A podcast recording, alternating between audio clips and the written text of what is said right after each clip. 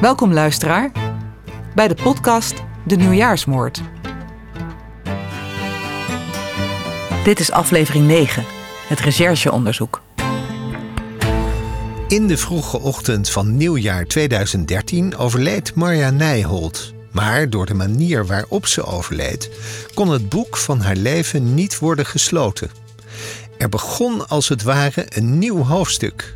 Een hoofdstuk waarin mensen die Marja pas na haar dood leerden kennen, een rol kregen. Helemaal bij het begin te beginnen, 1978 bij de politie begonnen. Vervolgens in de praktijk terechtgekomen. Dat betekende toen de tijd dat je gewoon in uniform je diensten deed. Je hoort Jos. Hij was de leider van het rechercheteam dat onderzoek deed naar de dood van Marja Nijholt. Peter van Bureau Dupin spreekt met hem. Daar kwam ik eigenlijk uh, al vrij snel achter dat het werk op straat mij minder uh, boeide dan recherchewerk bijvoorbeeld. Hè. Van verhoren van uh, getuigen en verdachten tot allerlei andere onderzoekszaken die voorbij kwamen. En heb dat gedurende een jaar of dertien gedaan. En ja, heb ik steeds bezig gehouden met moord, doodslag of in een enkel geval een ander kapitaaldelict. Nou, inmiddels ben ik drie jaar met pensioen. Wat niet wegneemt dat hij af en toe nog eens met weemoed uh, terugdenkt aan, aan een tijd, maar ook wordt geconfronteerd met uh, dingen vanuit het verleden, omdat zaken nog, uh, nog, nog spelen. En in die tijd dat je onderzoeksleider was, hè, dus mm -hmm. ongeveer 13 jaar, hoeveel levensdelicten heb je behandeld? ja, enkele tientallen. en dan praat ik over alle, alle jaren dat ik bij de politie heb gewerkt ja, het zullen er misschien ergens 40, uh, tussen de 40 en 50 zijn geweest. En hoeveel daarvan zijn niet tot een rechtszaak gekomen? Nou ja, uh, er zijn er een stuk of, uh, eens kijken, vijf denk ik. Hoeveel cold cases er in Nederland precies zijn, is niet bekend, maar het aantal wordt geschat op 1800. Als we ervan uitgaan dat deze telling 100 jaar teruggaat in de tijd, dan hebben we het over een gemiddelde van 18 cold cases per jaar. Steeds vaker probeert de politie samen te werken met burgers in het oplossen van dit soort zaken. In 2013 gebeurde dat via opsporing verzocht.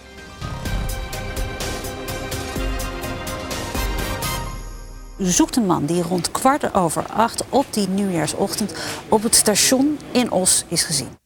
Enkele maanden na de dood van Marja Nijholt vertelt de politie dat op de ochtend van 1 januari 2013 een persoon is gezien op het station van Os die gewond was. Want ruim twee uur voordat Marja werd gevonden, hebben mensen inderdaad een man zien zitten op perron 1 op dat station in Os. En die man was gewond. Hij, hij stapte in de trein richting Nijmegen. Um, en wij, wij denken dat die man misschien ook wel slachtoffer is geweest van een geweldsincident. En het is voor ons ook heel belangrijk dat we met deze man in contact komen. Herkent u zichzelf of vermoedt u wie deze man is? Neem dan contact op met de tiplijn. De tip die de dood van Marja Nijholt oplost is 15.000 euro waard. Op 30 april 2014 verschijnt een artikel in de Telegraaf waarin staat dat een 30-jarige Brabander met de initialen SY is opgepakt op verdenking van betrokkenheid bij de moord op Marja Nijholt. Later wordt bevestigd dat het om de man gaat die op nieuwjaarsdag gewond en met een mes op het station in Os heeft gezeten. Bureau Dupin is geïnteresseerd in dit verhaal en gaat op zoek naar SY. Jacqueline belt hierover met Isis. Ja, hallo. Hoi. Met Isis. Hoi Isis, hoi hoi. Ik kom weer bij jou om gegevens te krijgen waarmee ik op pad kan gaan. Ik heb ergens gelezen dat er iemand verhoord is door de politie omdat hij verdacht zou zijn. En jullie zijn daar ingedoken, hè, als community? Ja. Ja, ja dat klopt. En wie, wie, wat, wat weet je ervan? Um, in 2014 is een man aangehouden op verdenking van betrokkenheid bij het overlijden van Marja Nijholt. Dat was iemand met de initialen SY. En uh, heeft de politie bekendgemaakt dat die uh, SI ook de persoon was die op 1 januari 2013, nieuwjaarsochtend, kort na het overlijden van Marja Nijholt, op het station van Os zat, bebloed en waarschijnlijk met een mes. Ah, En uh, later na, volgens mij een maand later, dat zeg ik even zo uit mijn hoofd, Mm. is, die ook, uh, is er ook gezegd van dat hij geen verdachte meer was in de zaak. Oké. Okay. En wat weten jullie van die man? Hij heet dus S.I. Uh, er werd volgens mij als het goed is een keer gezegd dat hij uit Brabant kwam. Dus mm -hmm. daar heeft de community als eerst op gezocht. En daarbij komt um, een achternaam die begint met een Y niet heel vaak voor. Mhm. Mm -hmm. uh, dus de community is gaan zoeken naar mensen uit de omgeving van Os met diezelfde initialen. En die hebben iemand gevonden. Die heette S.Y. En die heeft in Os gewoond. En uh, in 2020 is die uitgeschreven op een adres op de Oostwal. Eigenlijk boven of schuin boven Cafetaria de Oostwal, waar Maya ook is geweest uh, in 2012. Oh. Dat is een raar toeval. Ja, dat is erg toevallig. Ja. Ik ben niet zeker of dit inderdaad uh, de verdachte persoon was of niet, maar de initialen komen in ieder geval overeen. En hebben jullie ook een achternaam gevonden van deze persoon? Ja. Oké, okay, nou ik ga eens kijken in Os. Ik ben benieuwd, ik ben benieuwd wat je gaat vinden.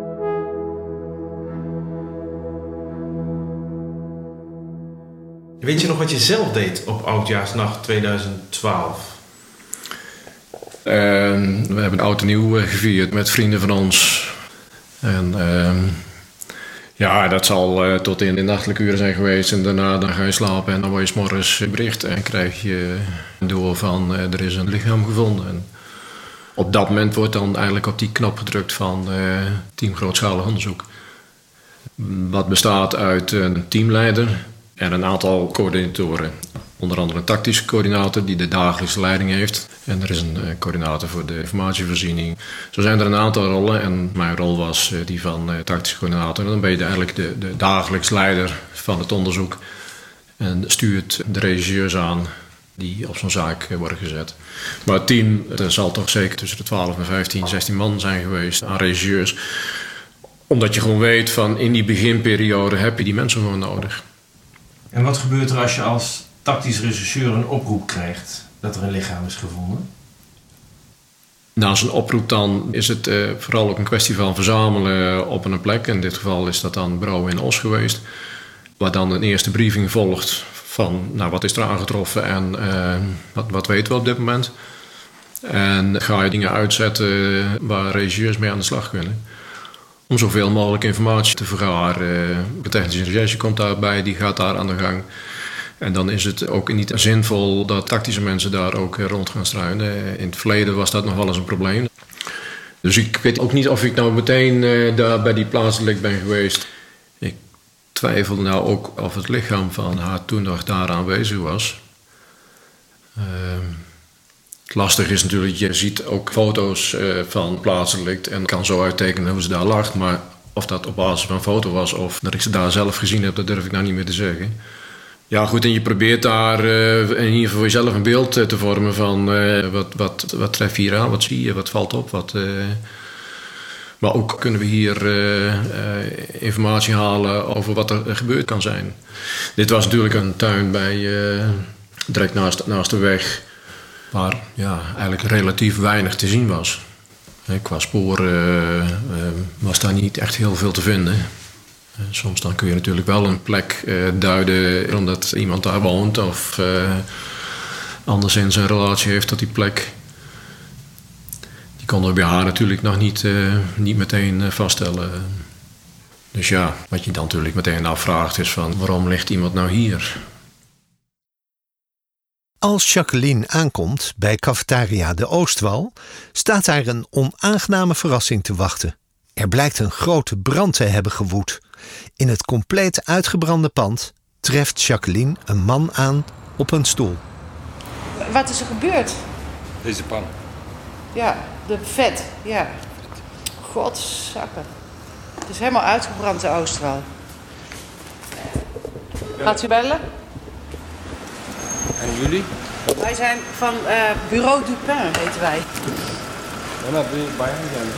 Alsjeblieft. Oké. Okay. Mag met u praten? Dag meneer, u bent aan de overkant, begrijp ik. Oh, oh dat, dat is. Uh...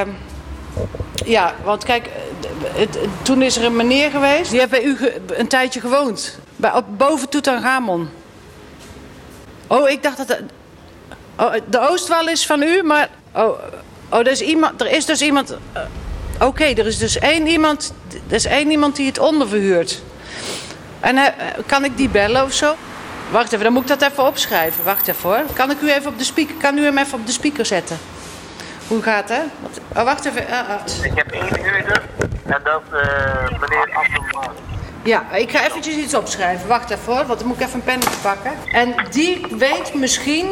Ja, Wie- nou wel, want ik weet niet wie daar allemaal toen heeft gewoond. Maar wat u zegt, u bent de eigenaar van Oosterwal en Toetegamon... en daarboven verhuurt één iemand en die huurt het weer onder.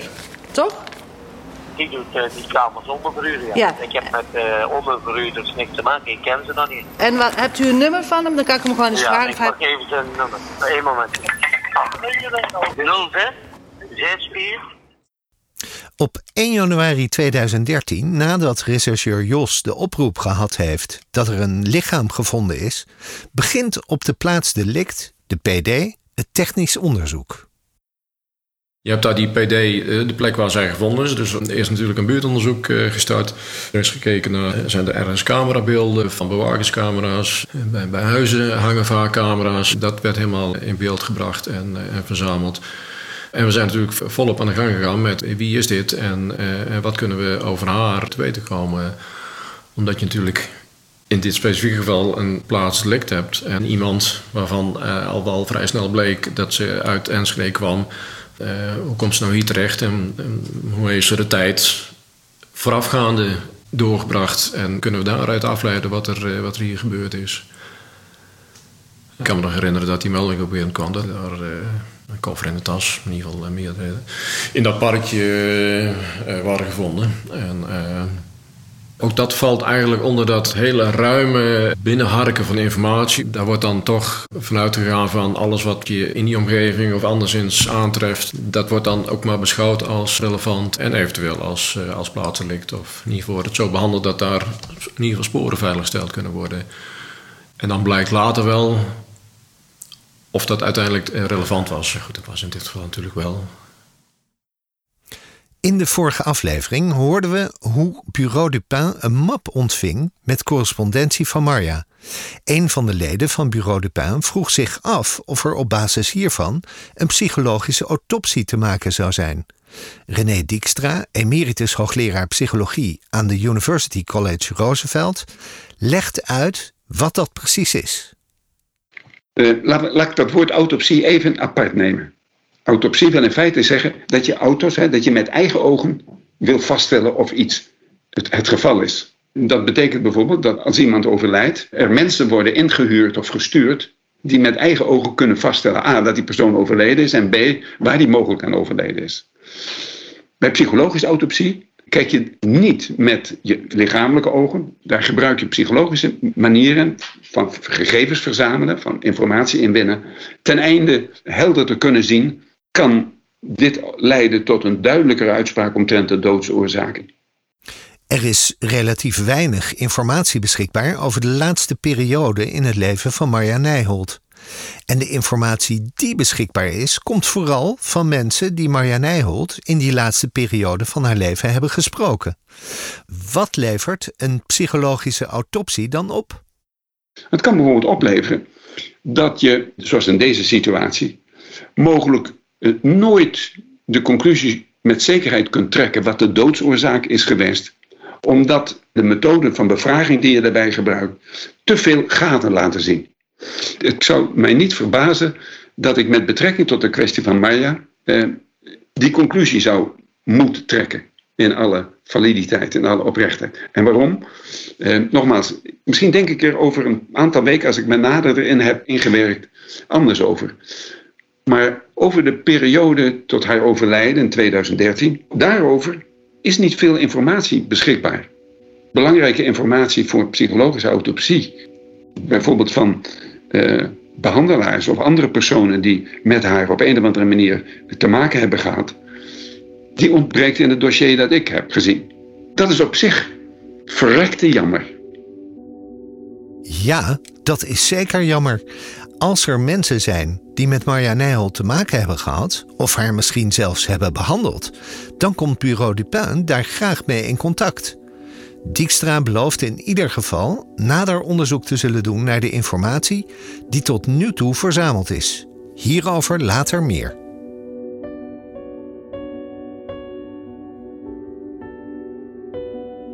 De eerste periode van het onderzoek wordt ook wel de hectische fase genoemd.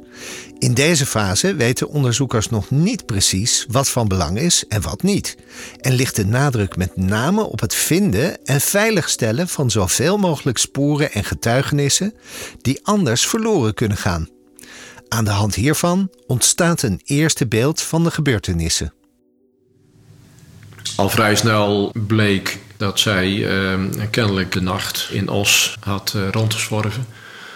Dus ook daar ga je dan vooral mee aan de gang van kunnen we dan achterhalen wat is er op die route gebeurd. Zijn daar mensen die iets gezien hebben? Dat is uh, waar de eerste dagen mee gevuld worden. Er wordt gekeken van, nou zijn er digitale sporen in de zin van, had ze een telefoon en kunnen we daar iets mee? Nou ja, al dat soort dingen. Maar dat, dan praat je denk ik toch wel over een aantal weken voordat je daar een redelijk beeld van krijgt. En we dus achterhaalden dat ze vanuit Enschede via Duitsland in Os was terechtgekomen. En uh, dat ze dus vanaf, ja, eigenlijk het moment dat ze in Os aangekomen is, ja, aan, het, aan het zwerven is gegaan, maar ook mensen benaderd had. En toen hebben we toch wel uh, een behoorlijk beeld gekregen van de route die ze heeft gevolgd. En wat ze de, de dagen voorafgaande aan, uh, aan die 1 januari uh, had gedaan. Maar uiteindelijk leverde dat niet op de informatie van wat, wat is haar nou overkomen. ze had verwondingen. Hoe zijn die verwondingen tot stand gekomen? heeft ze nog meer mensen ontmoet? Ja, dat bleef eigenlijk toch wel ja, heel lastig om daar nou de vinger op te leggen. En uiteindelijk is dat ook ja, nooit helemaal veranderd natuurlijk. Wel, uh...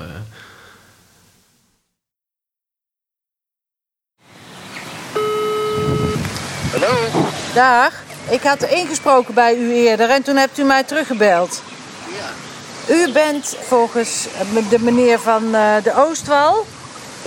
Uh, weet... Ik ben van Toetanchamon. Dat weet ik. En u hebt daarboven hebt u kamers verhuurd, hè? Nee. Oh, ik dacht in het verleden dat u wel kamers had verhuurd daarboven. Ja, nee. vroeger wel, ja. Vroeger wel? Ja. Want, nee, want... Nou, ik ben van bureau Dupin en dat is een groep mensen die probeert een moord op te lossen. Die, toen is er een meneer geweest en die heeft bij u, u een kamer gehuurd. Oh, ik zit in het parkje en dan komt een hond gaan blaffen. Maar goed, uh, zegt u dat wat? Hij, hij, zijn voornaam begon met een S en, en hij heet met een ei. Kunt u zich dat herinneren? Dat hij een jaar bij u boven Tutankhamon hebt gewoond? Nee, echt niet, sorry hoor. Hoeveel kamers had u daarboven bij Tutankhamon? Ja, ik heb één kamer daarboven. Dat uh... Oh, één kamer. Maar dan onthoud je ja. toch wel wie die huurt? Want u werkte daar beneden. Beneden woon ik zelf. Daar. Ja, nee, maar dat bedoel ik. Van, u, u kunt zich niets herinneren van een meneer die daar een jaar heeft gewoond? Nee, maar wat is de problemen dan? Sorry? Nou, ik ben op zoek waar die man naartoe is. Dus ik wil graag met die man in contact komen. Maar er zijn mensen ook in, uh, in uh, Osbergerse Er die... zijn ook familie van, denk ik. Van familie van wie? Van... U zegt misschien woont familie op de Bergemse weg. Nee, die namen die komt er niet. Uh, er zit familie daar van of kennis, want die kennen ze allemaal kennen elkaar, ja. Ja, dus dat maar is... Hoe ziet eruit, die jongeman? Als dat, dat, weet ik, dat weet ik niet. Volgens mij is het niet echt een hele oude man. Jongeman? Ja, dat dacht ik wel, maar goed. U kunt zich verder dus... niet zoveel herinneren, behalve dat het allemaal familie van elkaar is. Ja, ja, het is... Uh, ik jo zou iemand anders vragen, misschien... Uh, Als je daar eens wil vragen... bellen ja. en... Uh, dan weet ik zelf, als jij terugbellen daarna... Goed zo. zo goed, Bel u ja. volgende week even, ja? Oké, okay, bedankt voor het helpen hoor. Dag. Gedaan. Dag. Wat Marja Nijholt precies overkomen is, wordt niet duidelijk in het rechercheonderzoek. Dit is voor de politie de reden om de hulp van burgers in te roepen. Dat gebeurt via de programma's Bureau Brabant en Opsporing Verzocht. Rechercheur Jos legt uit waarom daarvoor is gekozen. Er is een buurtonderzoek rond die plaatselijk eh, heeft dat plaatsgevonden. Maar je krijgt op een gegeven moment een zodanig uitgebreid gebied. Je kunt dat nooit huis aan huis allemaal afdoen. En dat is natuurlijk dan ook een van de redenen om te zeggen... nou, laten we proberen om via zo'n oproep bij Opsporing Verzocht over Brabant... Nou, diegenen te bereiken die wij nog niet bereikt hebben. Dat is in dit geval uh, de, de specifieke reden geweest om dat te doen. En waar je dan eigenlijk naar zoekt, zijn ja, vooral ook de mensen die je nog niet gesproken hebt, natuurlijk, die je nog niet bent tegengekomen. En waar, waar je als team nog vragen over hebt, daar probeer je je, je vragen op te, op te richten, natuurlijk. En in dit geval. Uh, op haar waren verwondingen aangetroffen die veroorzaakt moesten zijn met een, een steekvoorwerp. En dat kon een mes zijn of bij wijze spreken een schroevendraaier uh, of iets met een, met een scherpe punt. Maar iets dergelijks hadden we niet aangetroffen. Er zijn in de loop van de tijd zijn er wel messen aangetroffen, maar die konden we dan niet terugbrengen op dit delict. Dus daar ben je nog steeds naar op zoek. Eh, naar de fiets uh, idem dito. Uh, daar zoek je dan toch weer naar mensen die daar iets over kunnen vertellen.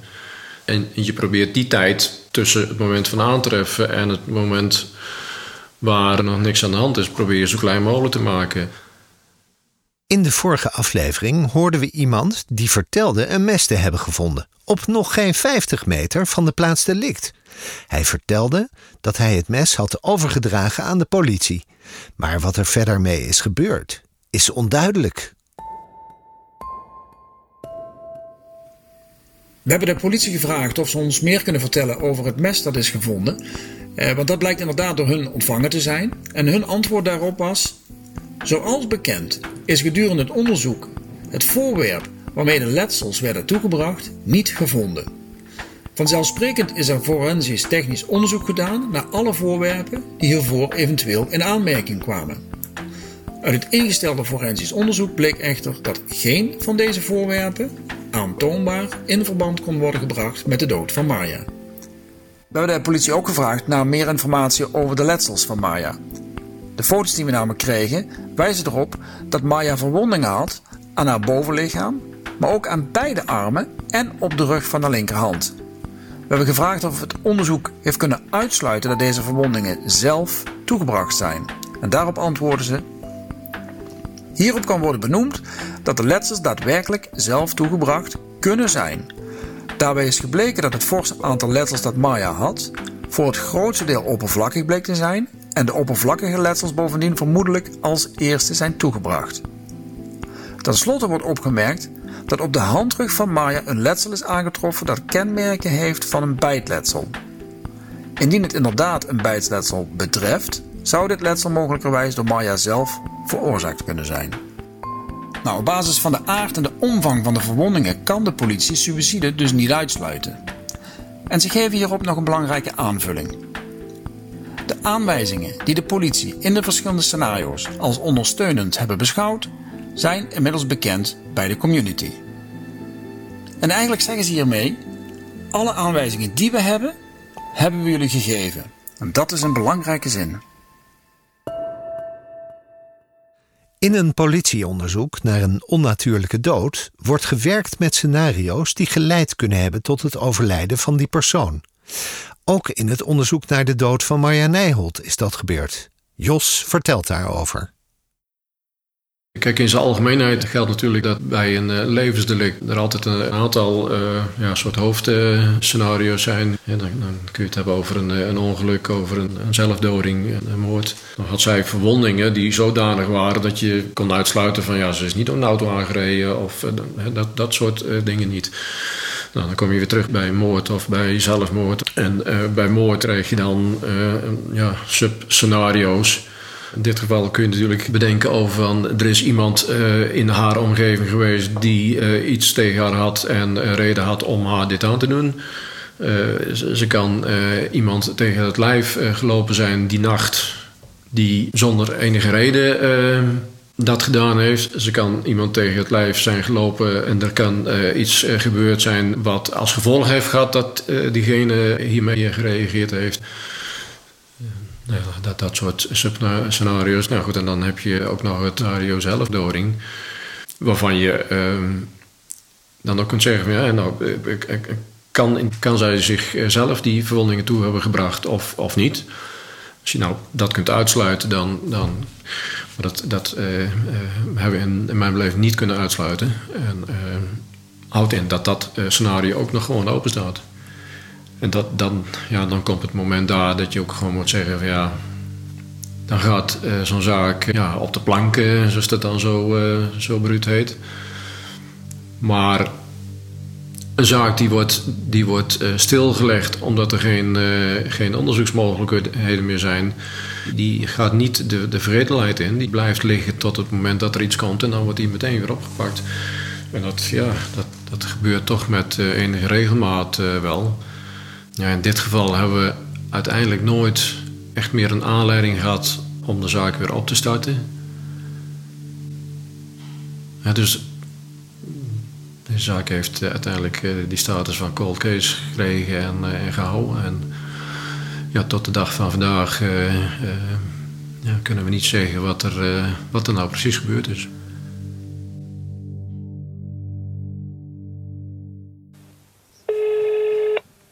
Hallo? Hallo, ik heb laatst met u gebeld, dat is al wel weer drie weken geleden. En toen zou u bij die familie op de Bergemse weg kijken of dat, dat die persoon is die wij zoeken? Ik heb helemaal geen informatie voor die jongen. Helemaal niks? U hebt nog wel die familie gevraagd? Ja, ze zeiden dat hij terug naar Bulgarije. Wat zegt u? Oh, die is terug naar Bulgarije? Ja, ja. Maar die mensen op de Bergemse weg kenden hem wel? Nee, daar zitten ze niet op Bergemse weg. Ik, ik heb niet gesproken. Iemand die kent hem via Facebook. En uh, ja, dus... Uh, dus iemand kende hem via Facebook en die zegt van hij, is, hij is terug naar... mij dat hij terug.